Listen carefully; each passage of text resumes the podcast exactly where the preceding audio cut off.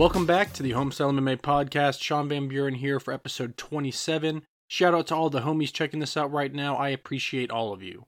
Today we're talking about the upcoming heavyweight UFC Fight Night Lewis versus Spivak. Before we dive into that, it's time for the rapid recap of last Saturday, UFC 281 Adesanya versus Pereira. Let's go.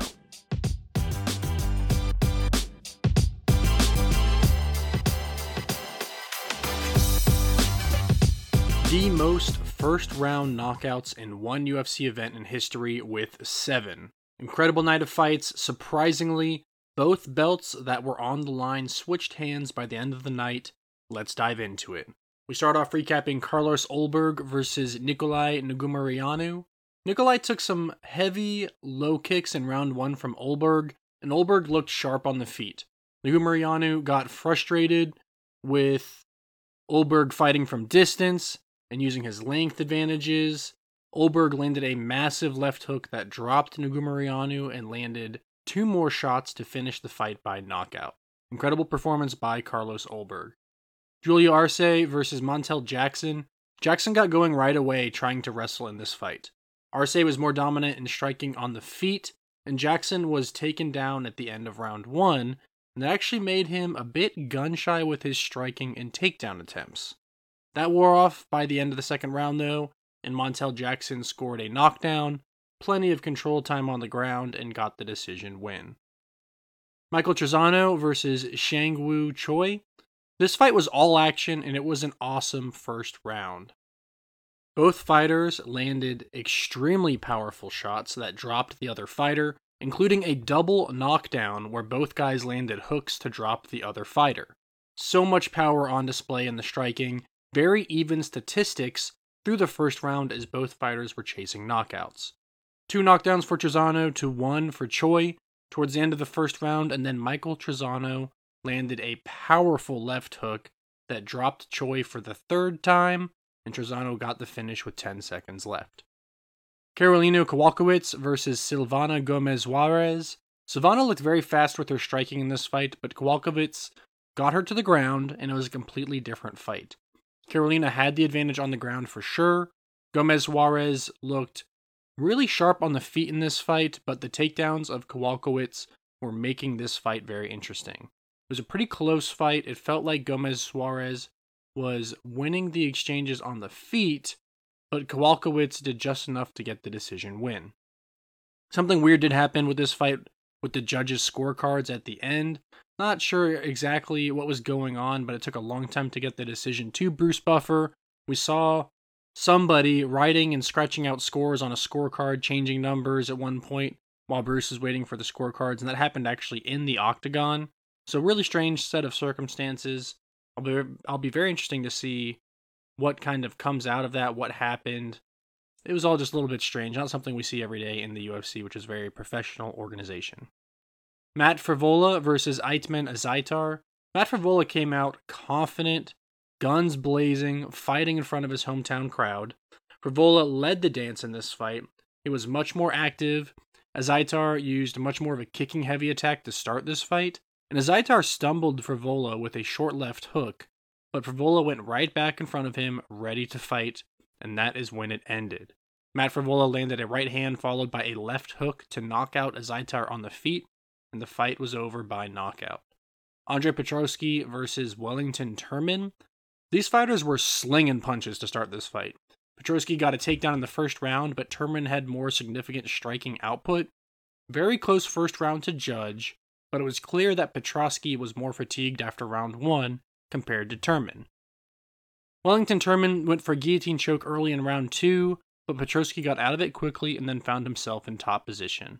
When they returned to the feet, Wellington Turman flipped the script and started getting takedowns and offensively wrestling Petroski. To finish the round, Petroski got a takedown and ended the round on top. Very good fight, very close fight. And to start round three, Andre Petroski got a very fast takedown and went for a submission right away. Andre Petroski flowed extremely well on the ground, and he will be a problem for the middleweight division with this decision win. Look for Petroski to fight a ranked opponent next, most likely. Erin Blanchfield versus Meatball Molly McCann. Surprisingly, Meatball Molly McCann had the crowd backing her even though Blanchfield was the hometown fighter. Like I told you last week, Erin Blanchfield would use her wrestling a ton in this fight, and she got a takedown one minute into this one and worked her way into a crucifix position with Molly McCann just stuck on the ground. Blanchfield unloaded continuous ground strikes, and McCann was just in a terrible position. Blanchfield eventually went for a super deep Kimura submission attempt and cranked Molly's arm back behind her body, turning it almost all the way back towards her head.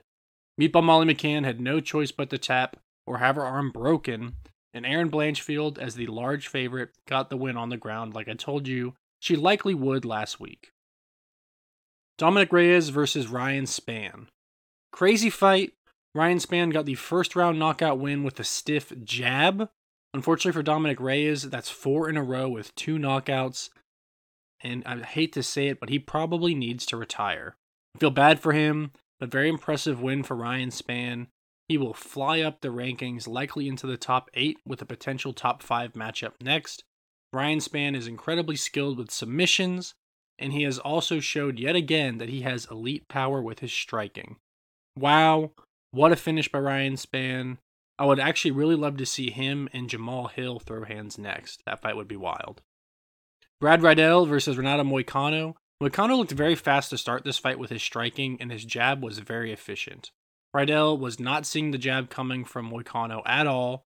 I told you last week that Moicano was likely going to win by submission, and he found the rear naked choke in the first round with his first opportunity that he took the back of Brad Riddell. Really regretting not taking Moicano to win by submission because that seemed almost too obvious in hindsight and based on my analysis last week. Is what it is. I told you guys what would happen. Hopefully, you did take that. Dan Hooker versus Claudio Puelles. Puelles went for the knee bar and heel hook quickly in this fight, and Dan Hooker was very strategically defending, but man, was this a chess match. Dan Hooker's legs were incredible danger from submissions multiple times, very scary to watch.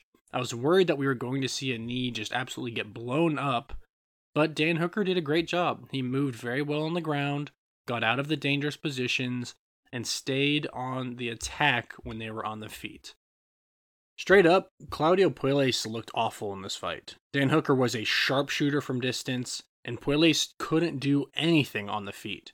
Eventually, Dan Hooker got the second round TKO victory because Puelles just couldn't stand on his feet from taking so many body shots. Puelles only landed five shots in over a round and a half of fighting. Absolutely crazy. Easy win for Dan Hooker once he was able to escape the ground threat. He was 1,000 times the better striker, and he ended up getting a well deserved win. Frankie Edgar versus Chris Gutierrez. These were very fast fighters. Gutierrez used a lot of spinning attacks, and let me tell you, that guy is legit. He landed a perfect knee right to the chin of Frankie Edgar for the first round knockout win. Very fast, very well timed, precise knee right up the middle. Frankie Edgar dropped down as he threw a strike, and he dropped right into the knee of Chris Gutierrez. Edgar was throwing kind of like a looping strike, almost like a hook, and when he did so, he dropped his head down, and he basically just ate the knee of Chris Gutierrez. Perfect shot, impressive first round win for Gutierrez. Unfortunately, that's a career for Frankie Edgar. Shout out to the legend. That was a tough retirement fight, and it didn't go how he wanted, of course.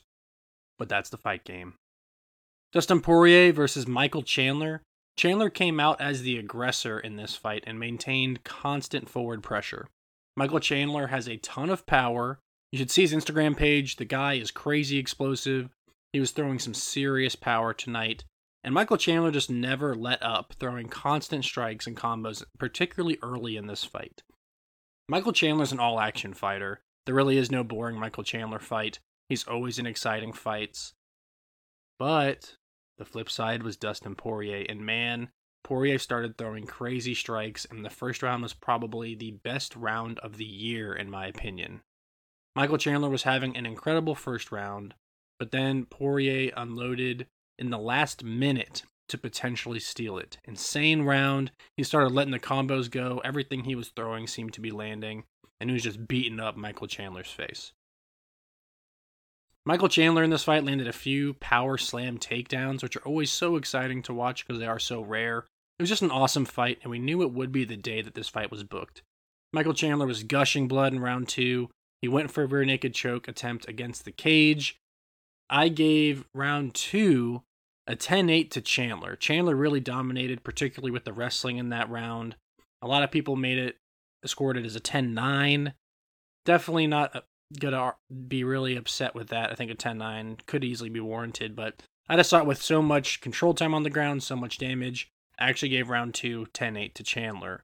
So entering the third round, I had it 19 to 18 with Michael Chandler up entering that round. Such a great fight. Michael Chandler got a single leg, lifted up Poirier, and went for another power slam takedown. But this time, Dustin Poirier flipped out and took Michael Chandler's back. This fight was as exciting on the ground as it was on the feet. With the back, Dustin Poirier got the rear naked choke submission win over Michael Chandler. Insane fight, really an outstanding fight, and just an absolute crowd pleasing all action war. Carla Esparza versus Zhang Weili was our first championship fight of the night. Weili uses a full kickboxing attack, and she had the kicks going early. She just seemed faster than Carla with her striking, stronger, but at one point, Carla Esparza caught a leg kick, but Li rotated around and tried to get the back of Esparza. People don't realize just how talented Li is with her submission game. These women were flowing on the ground, and Li was going for submission attempts from the top, from the bottom, constantly threatening Carla Esparza, while Carla Esparza was just trying to find some control ability on the ground. I think that Li put some fear into Esparza in round one, that Li was so talented on the ground with her jiu-jitsu. I don't think Esparza was expecting that. And in round two, Li showed just how skilled she is with her jiu-jitsu by reversing a submission by Carla Esparza and then putting Esparza in a crucifix position into a rear naked choke second round submission win. Incredible fight for Zhang Weili. I think she's an excellent champion, always in exciting fights really enjoy watching Zhang Weili fight, so cheers to her. She is the new champion. That took us to our final main event, the middleweight championship of Israel Adesanya versus Alex Pereira. This fight was so intense. Pereira was throwing a lot of low leg kicks early, then he started to throw some up high trying to catch Izzy off guard. Izzy has incredible movements and feints though, and he landed a powerful right hand shot in round one at the very end of round one, Israel Adesanya landed a powerful overhand right, perfectly placed on the ear of Alex Pereira. Pereira was noticeably wobbled, and he was absolutely saved by the bell.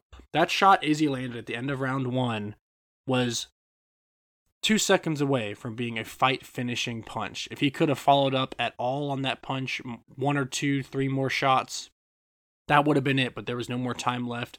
Pereira was saved by the bell. Izzy was on the way to putting away Pereira in round one, but Pereira was able to bounce back in round two. Round two was also great. I thought Izzy was winning the round, but then Pereira actually got a takedown late and stole the round, in my opinion. He was landing some big power shots in that round as well, and I thought that it was close until the takedown. Adesanya got a takedown of his own in round three, took the back, and started to work in some hooks for ground and pound. Izzy showed a new development in his game. He maintained top position pretty excellently, and he was wearing down the gas tank of Alex Pereira.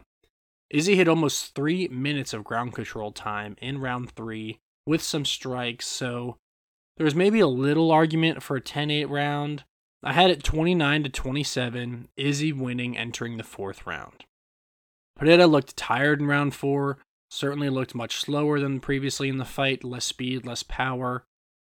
But then it happened. It happened to Kamaru Usman, now it happened to Israel Adesanya. In the fifth round, Adesanya was on his way to winning, on his way to defending his middleweight championship yet again. But Adesanya got caught with a left hook from Alex Pereira, and Adesanya was stumbled Pereira unloaded after that with strikes, chased the finish, gave all he had left in the tank to try to get that knockout win. He threw a ton of strikes, and the ref stepped in, and Alex Pereira got the fifth round TKO victory. I did feel personally that the stoppage was a little early. Yes, Izzy was stunned, but he was still moving and dodging strikes when the ref stopped the fight. I felt that he could have given Izzy more time to try to tie up Pereira in the clinch, but regardless, there's a new middleweight champion of the world with Alex Pereira by fifth round TKO. Incredible power from this kickboxer to get the finish that late in this fight. Now, people are arguing about the stoppage. Israel Adesanya did address it in the media and say he thought the stoppage was appropriate. My only thing with Izzy is a lot of his striking defense is head movement. So I did think, yeah, he was maybe getting caught with a few strikes while he was trying to dodge against the cage when he was stumbled. But that's also kind of how he defends himself. I don't know, it was strange. I'm not upset with the stoppage. I just felt like it was possibly a little early when you're talking about a championship fight and a guy who's about to lose his championship belt. I think the ref should have let it go just a little bit further because Izzy for him, that was intelligent defense. He uses head movement. He's going side to side. If you watch his eyes, even though his head was down, he was looking up at Pereira, so he was trying to dodge. Like I said, not upset with the stoppage. Izzy's not upset with the stoppage. I just felt that with the stakes as high as they were, I do think you have to give a little bit longer leash in those fights. You're going to battle. This is a dangerous sport. I understand the refs need to protect fighters, when you're talking about a guy losing his championship belt, you give him as much as you can as far as letting him try to survive in there. Anyways, fantastic night of fights. So much action. It was funny. There were so many finishes. You could tell that they were trying to fill airtime because fights were just moving so quickly. But that's not a problem for us when you're a fight fan. You love to see the action. Really great night of fights. And like I said, the two championship fights, the belts changed hands in both the fights. Alex Pereira, he'll be a great middleweight champion. He's got a lot of power with kickboxing, but he does need a lot of work on the ground. I think if you get a halfway decent wrestler in there against him, he gets taken down and probably loses the fight on the ground, but he'll always have that one punch knockout power that you usually see up at heavyweight. He'll carry that down at middleweight. So it should be interesting. Uh, him versus like a Paulo Costa would be fascinating from a power standpoint, although I do think Pereira would win that. But, you know, hey, this does open the door for Robert Whitaker to try to get in for a title shot again. Ultimately, I think what they will do and what I think is the best thing to do is Izzy was minutes away from winning that fight. I think you give them the immediate rematch. As far as Zhang Weili is concerned, I'm not sure anyone takes that belt off her for a while. I could see a long title defense coming for her, but we'll see as that goes forward. Anyways, let's stop with last weekend. Let's go ahead and take a look at our bets.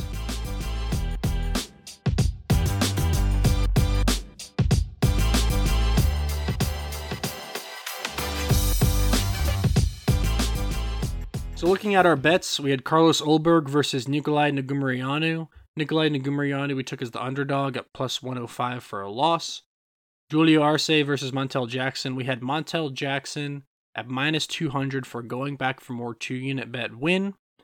Michael Trizano versus Seungwoo Choi. This was one that I told you on the podcast we were not going to bet. I was leaning Seungwoo Choi. Glad we didn't take it. That would have been a loss, but that was an outstanding fight. Karolina Kowalkiewicz versus Silvana Gomez Juarez. We took Silvana Gomez Juarez money line minus 105 for a loss. And Matt Frevola versus Otman Azaitar. And probably the most shocking uh, finish out of any of these fights this weekend, the most shocking result. We had Otman Azaitar money line minus 115 for going back for more two unit bet. That was a loss. Took us to the UFC prelims Andre Petroski versus Wellington Turman. We had Andre Petroski moneyline minus 210 for the win. Erin Blanchfield versus Molly McCann. I told you guys this was a heart pick. We went with Molly McCann moneyline plus 300. That was a loss, but I told you all through the last episode of the podcast. That's a pick we were making with our heart, and I literally told you that is not the smart pick to make. Erin Blanchfield is the more well-rounded MMA fighter. I told you she'd take the ground, the fight to the ground, that it would be a wrestling heavy attack from her, which I didn't think Molly McCann would be able to handle that well. We made a heart pick. I was hoping Molly could find that one shot on the feet. She didn't. We we knew there was a good chance we were going to get a loss in that bet. It's also why it was plus 300. Dominick Reyes versus Ryan Spann. In hindsight, probably a terrible bet, but we did Dominick Reyes moneyline minus 225 for a loss. Probably going to be well, maybe not. We'll see. But I think he should maybe consider retiring. Just too much damage to the head in his last several fights. Been in there against Warriors. You know, he had a shot at the title. I hate to say that this is this guy's livelihood, but I'm starting to worry a little bit about his health. Brad Riddell versus Renato Moicano. This is another fight we did not bet, but I told you I was leaning Renato Moicano. I told you he'd probably do it by submission. Turns out we should have made those bets because that would have won. For the UFC main card, Dan Hooker versus Claudio Puelles. We had Dan Hooker moneyline minus 165 for the win. Frankie Edgar versus Chris Gutierrez, fight to go the distance, minus 125 was a loss. For this fight, I didn't necessarily think Frankie Edgar would win, but I thought that I don't know. I guess this is another one with my heart, but I thought that he would at least fight well enough to not be finished in his last retirement fight. But I also didn't think he had the power or skills at this point in his career to finish Chris Gutierrez. So I was hoping he'd will his way to a decision at least, but that didn't happen. He had the very brutal knockout. Dustin Poirier versus Michael Chandler. We had Dustin Poirier money line minus 225 for the win. Carla Esparza versus Zhang Weili. We had Zhang Weili by finish for plus 100 win. And the last fight of the night, Israel Adesanya versus Alex Pereira. We were mere minutes away from cashing Israel Adesanya moneyline minus 186, but unfortunately we lost with the very late fifth round knockout win for Alex Pereira. All in for the UFC, we were down 4.4 units. We went 5 and 7. An okay weekend for us, definitely not great. A few things that could have changed would have made a really big impact on how our night went. For example, that Adesanya Pereira fight, that was a pretty big swing. But hey, that is what it is. We're going back for more bets. Also went one for two. You hate to lose those when you're putting two units down on a fight. For the homestyle perfect plate parlay, Andre Petroski money line, Dustin Poirier money line, and Zhang Weili money line plus 166 was a win. And the homestyle perfect plate parlay is doing pretty well lately. That's back to back wins for the homestyle perfect plate parlay. It is up over a unit. It's won three out of the last five that we've had. So we're starting to build some steam with Homestyle Perfect Plate Parlay. That's obviously a fun bet to make because it keeps your eye on a few different fights. That wraps up our bets. Let's see how we did on Verdict and give out some podcast awards.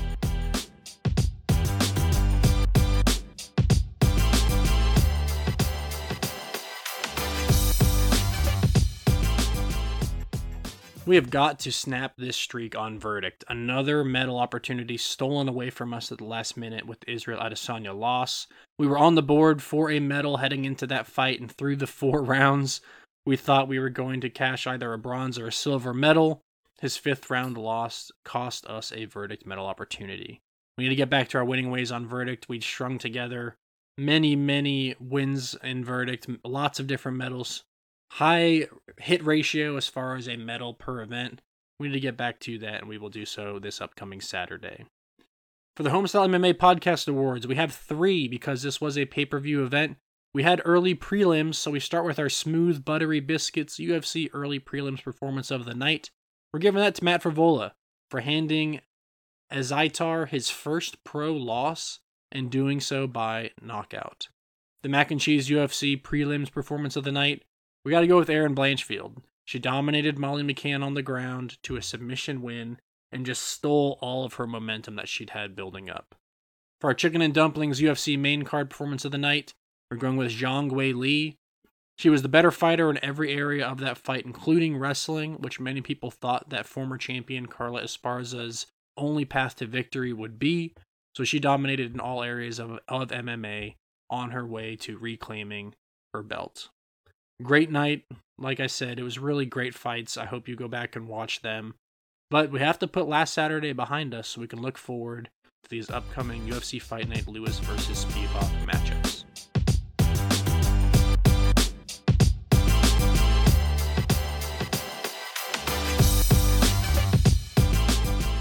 So let's get into those prelim matchups starting at 1 o'clock p.m. Eastern Time with Natalia Silva versus Tereza Bleda.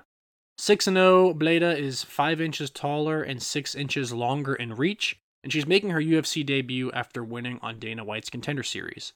Bleda showed it all in that Dana White Contender Series appearance with a knockdown, a ton of control time with 11 minutes out of the 15 on her way to a decision win. Natalia Silva won her UFC debut and comes into this fight on a 7 fight win streak. She's finished 7 of her 13 wins by submission and 3 by knockout. This should be an awesome fight. Both women are excellent on the ground and on the feet. I am leaning Natalia Silva due to her 19 pro fight experience to get the win here, and because she is so skilled at jiu jitsu on the ground. that I think she could handle herself down there if that's where the fight goes if she gets taken down. Brady Hiestand versus Fernie Garcia. Brady has a 4 inch reach advantage, and Brady Hiestand has not fought since August of 2021 when he lost the Ultimate Fighter 29 final by split decision in an absolutely great battle. Hiestand uses a wrestling heavy attack, and he landed 6 of 11 takedowns in that fight. Fernie Garcia earned a first round knockout win on Dana White's Contender Series, but then lost a decision in his UFC debut. To keep it simple, I don't think that Fernie Garcia is ready to defend as many takedowns as Brady Hiestand is going to send his way at this point in his young career just yet. Brady Hiestand is a very talented wrestler, and I think that he will land at least two takedowns per round and win this fight with his work on the ground. Hiestand is very active once he takes down his opponents, working for submissions, and he just has too many ways to win this fight, in my opinion. Vanessa Demopoulos versus Maria Oliveira massive size discrepancy in this fight. I don't know the last time I saw a reach advantage this wide, but Maria Oliveira is four inches taller and she has a staggering 11 and a half inch reach advantage. That's basically a forearms advantage against her fighter. Maria Oliveira is a striking specialist, and having size discrepancies that large cannot be ignored. After losing her UFC debut, Oliveira won her last fight, Vanessa Demopoulos also lost her UFC debut and has since won her last two fights. This is an interesting stylistic matchup. I think Maria Oliveira will dominate with the stand up striking battle because of her style and size, but Vanessa Demopoulos is a jiu jitsu specialist. I think that if Vanessa gets Oliveira down, she'll have the opportunities to finish this fight on the ground. I'm taking Maria Oliveira to win this fight, but truthfully, I am concerned that Vanessa Demopoulos can get a submission if this fight hits the ground even one time. In order for her to get this fight to the ground, though, she will have to overcome basically a foot in reach discrepancy. Ricky Turcios versus Kevin Natividad. Turcios is three inches taller and has an inch in reach advantage. The Ultimate Fighter Season 29 champion Ricky Turcios is coming off of his first loss in the UFC. He really did not look great in his last fight. He threw 235 total strikes, which is great. That's a lot of strikes to throw in three rounds. But he only landed 27 of them. Over 200 strikes that he threw hit nothing. It was one of the stranger, strangest things that we've ever seen in the octagon.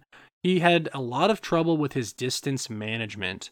He was throwing punches and kicks at the air with just no danger to his opponent. He'd throw punches and kicks so far away from his opponent that his opponent wouldn't even have to move to dodge anything. Natividad lost his only two UFC appearances, both by knockout, and he must get a win here to stay on the roster. Neither fighter uses much wrestling, so this should be an exciting kickboxing affair, likely for the full three rounds, I think. Ricky Turcios has the cardio to use his striking to overwhelm his opponents with output, and I expect him to correct his distance management issues from his last fight to outstrike Kevin Natividad. Vince Morales versus Miles Johns. Morales has a 4 inch reach advantage. He lost his last fight to end his two fight win streak, and he's 3 and 4 in the UFC and really needs to start stringing together wins if he wants to start working his way up through the rankings. He's faced some pretty strong competition in the UFC so far, and Miles Johns is just a step down from his previous competition. Not by much, though, I want to make that very clear. Johns lost his last fight to end a two fight win streak. He's 3 and 2 in the UFC, and this fight to me is really a coin flip. Morales may be a bit faster with his striking, but I think Johns has more power. Miles Johns will use some wrestling, but both fighters are not particularly skilled with jiu jitsu, I'm currently leaning Miles Johns to win this fight, but don't be surprised if Vince Morales gets a win with his reach advantage and distance striking. I do feel like someone will be finished in this fight. Jennifer Maia versus Marina Moroz. Moroz is 3 inches taller and has the same in reach advantage.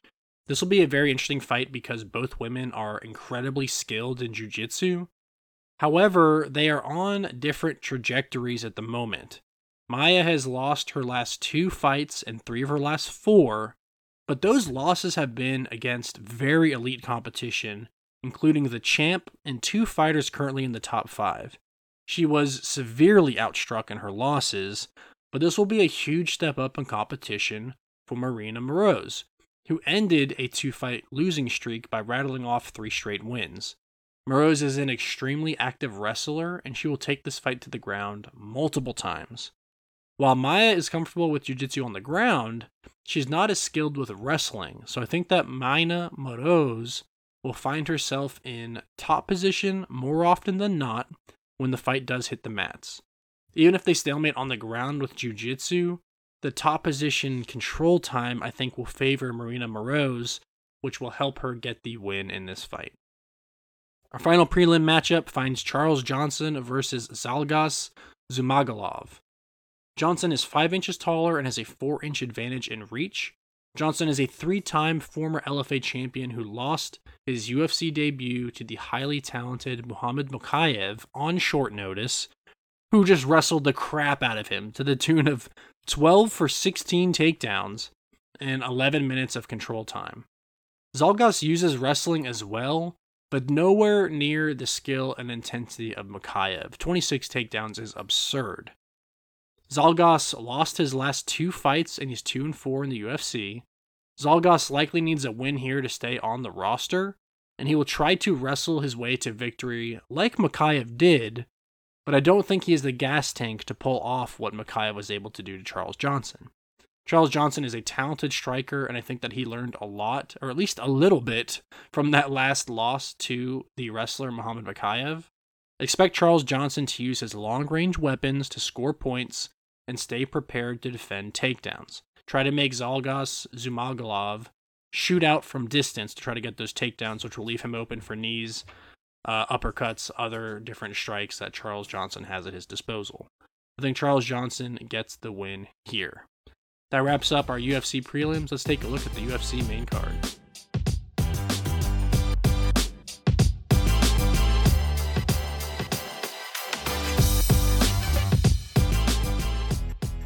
The UFC main card starts at 4 o'clock p.m. Eastern Time with Jack Della Maddalena versus Danny Roberts. 13 of Jack's 14 pro fights have ended by finish, with 10 of his 12 wins ending by knockout. Jack earned a spot on the roster with a Dana White's Contender Series win and followed it up with two first round knockout wins. Danny Roberts lost his last fight by unanimous decision to end his two fight win streak. Danny Roberts will mix in some wrestling and he better hope that he is successful because I do not think that he could stand and strike with Jack Della Maddalena. With three knockout losses, I think Danny Roberts gets knocked out again in this fight. Jack Della Maddalena is at a higher striking skill level than Danny Roberts, and I think Jack will end this fight by knockout quickly, so the wrestling of Danny Roberts simply won't even come into play. Cody Brundage versus Rodolfo Vieira. Vieira pulled out of that fight this week, so that is no longer on our card. So that follows Andre Fialho, or coming next, I should say, is Andre Fialho versus Muslim Salikhov. Excellent matchmaking here, with Fialho gaining four inches in reach. Fialho lost his last fight by knockout, but he's won six of his last eight, with all of those wins by knockout. He has 13 knockouts in his 16 pro wins, Salikhov lost his last fight by knockout that ended his five fight win streak. 12 of his 18 pro wins have been by knockout. You can see what I'm getting at here. Someone is going to sleep in this fight. Both fighters get knockout wins and have been knocked out themselves. Salikhov will go for a few takedowns, but Andre Fialho will try to punch your head off. Each of Fialho's last five wins have been first round knockouts. I think Andre Fialho will either get the knockout in the first round or Salikhov will get the finish later in this fight, like round three. I think Andre Fialho finds his punch and gets another first round knockout win because he will start faster than Salikhov because he already has the reach advantage.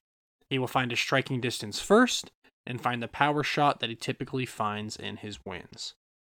Another high powered fight follows that with Chase Sherman versus Waldo Cortez Acosta. This fight will end by knockout. Sherman ended his four fight losing streak with a knockout win his last time out.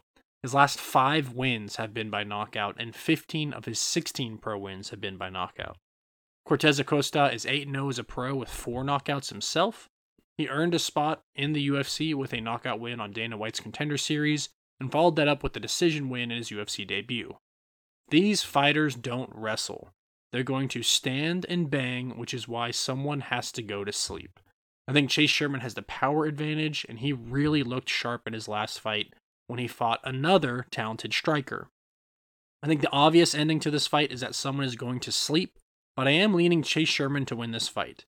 Both fighters throw a ton of strikes, with over six significant strikes landed per minute for both fighters, and they both headhunt, so I wouldn't be surprised if this fight does not last long. That takes us to our co main event Kennedy Nzechukwu versus Ion Cutelaba. I love Nzechukwu. I think this guy will be a top 10 fighter before too long. Nzechukwu is just massive. He has a 4 inch height advantage and 8 inches in reach advantage. Crazy length in this fight that will be crucial when facing the wrestling heavy attack of Cutelaba. Ion Cutelaba will have to work his way into distance in order to go for takedowns, which is how he likes to win fights. Cutelaba is on a two fight losing streak, both by submission. Unfortunately for him, I don't think he loses by submission against Kennedy Nzechukwu, since he has no pro submission wins. After losing his past two fights, Kennedy got back in the win column with a third round knockout, where he actually wrestled very offensively in that fight, which is a new wrinkle to his game. This fight will come down to if Nzechukwu can stop the takedowns from Cutelaba I think he's developed that area of his game over the past few years, and he's even developed an offensive wrestling attack as well. I think Kennedy's size will be a big advantage in the wrestling exchanges as well. So I think Kennedy Nzechukwu will get the win here late in this fight by finish. He will have to be sharp with his takedown defense early, as Cutelaba goes for I think four takedown attempts just in round one. But he can use his size to wear on Cutelaba and Kennedy could find the finish in round three as Cutelaba gets tired. That takes our main card up to the main event. Let's take a look at Derrick Lewis versus Sergey Spivak.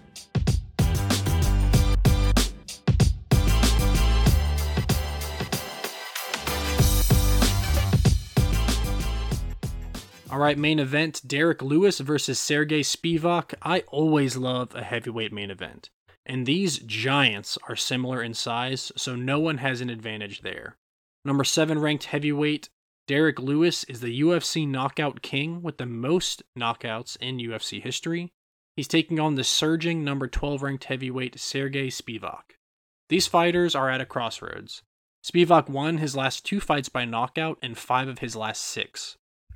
Lewis has lost his last two by knockout and has only won one of his four fights since fighting for the interim heavyweight championship. All three of those losses were by knockout, and I think this fight will either be pretty boring or end in under three rounds. Lewis struggles with wrestlers, and Spivak averages over four takedowns per fight. That typically has made Lewis gun shy in those matchups when he fights wrestlers, and he just tries to time a knockout. Derrick Lewis will either catch Spivak with a knockout or Spivak will wrestle Lewis down and finish him on the ground by either knockout or submission. Spivak has too many ways to win this fight, and I think he gets it done here. Spivak can win by ground and pound submission or decision due to his wrestling and control. I think Lewis only wins with a knockout. That could absolutely happen, but I think Spivak gets it done here, and I think he gets the finish in rounds two or three after wrestling heavy early in this fight and getting another takedown to lead to the finish. That wraps up our UFC Fight Night Derrick Lewis versus Sergey Spivak. Let's take a look at what bets we're taking.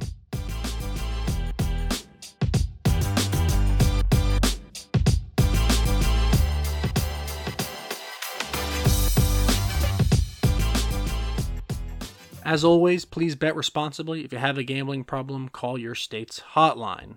Let's dive into it with the prelims. We have Natalia Silva versus Tereza Bleda. Like I told you, I'm leaning Natalia Silva, but we are not going to bet that fight. Brady Hiestand versus Fernie Garcia. Brady Hiestand, moneyline minus 165. Vanessa Demopoulos versus Maria Oliveira. I'm leaning Maria Oliveira, but we're not going to bet that fight because of the jiu-jitsu skill of Demopoulos. Like I said, I think if she gets Maria Oliveira down just one time, she will find the submission. Ricky Turcios versus Kevin Natividad. Ricky Turcios moneyline minus 150. Vince Morales versus Miles Johns. I would lean Miles Johns. We're not going to bet that fight, but that's what I would go there. Jennifer Maia versus Marina Moroz. We're taking Marina Moroz moneyline minus 185. And the last fight on the prelims, Charles Johnson versus Zhalgas Zhumagulov. We're going with Charles Johnson moneyline minus 165. For the main card, Jack Della Maddalena versus Danny Roberts. We're actually taking Jack Della Maddalena by knockout minus 167, going back for more two unit bet. I think he gets it done here in exciting fashion. So we are doubling up our bet on that one, even though it is minus 167. Andre Fialho versus Muslim Salikhov. We're doing two bets in this fight. I like Andre Fialho moneyline minus 105, and I like fight to not go the distance at minus 167. Chase Sherman versus Waldo Cortez Acosta. We went with Chase Sherman moneyline plus 180. I think that's a really nice underdog, a lot of value there because he has that one punch knockout power. Kennedy Nzechukwu versus Ion Cutelaba. We went with Kennedy Nzechukwu moneyline minus 165. And to end the night, Derrick Lewis versus Sergey Spivak. I love Derrick Lewis. He's known as the Black Beast. He's a very exciting fighter, UFC knockout king. But unfortunately, in this one, we're taking Spivak by finish minus 137. For the home Homestyle Perfect Plate Parlay, we're going Brady Hiestand money line, Jack Della Maddalena money line, and Sherman versus Cortez Acosta fight to not go the distance at plus 161. Let's see if we can make that three wins in a row for our parlay. That would be absolutely outstanding. But let's go ahead and wrap up the podcast.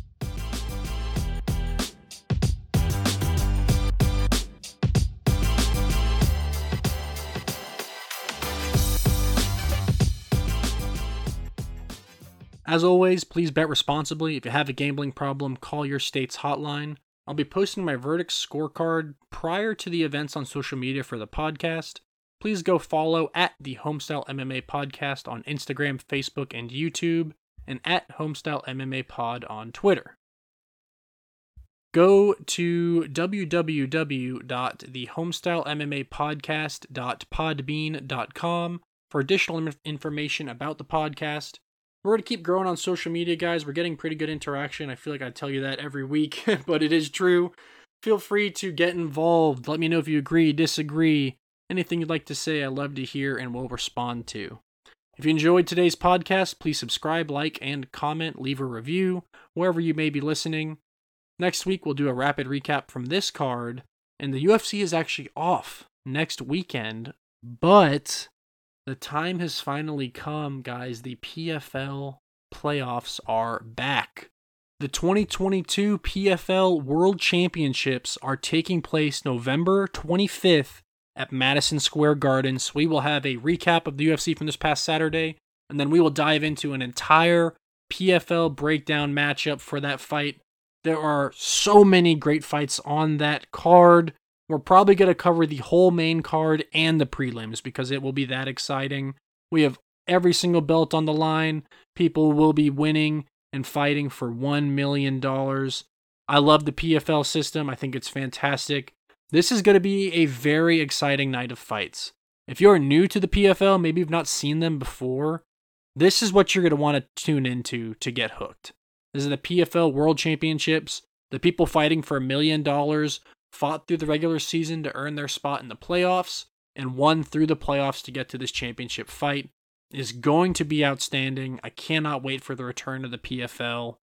It's going to be all action. I will break down all of those fights for you because there are plenty great fights on that card. So no UFC next Saturday, but I still encourage you to listen to next episode of the podcast because this will be a great opportunity for you to get involved with the Professional Fighters League, the PFL, currently owned and ran by the ESPN and Disney, you know, that whole big conglomerate, of course.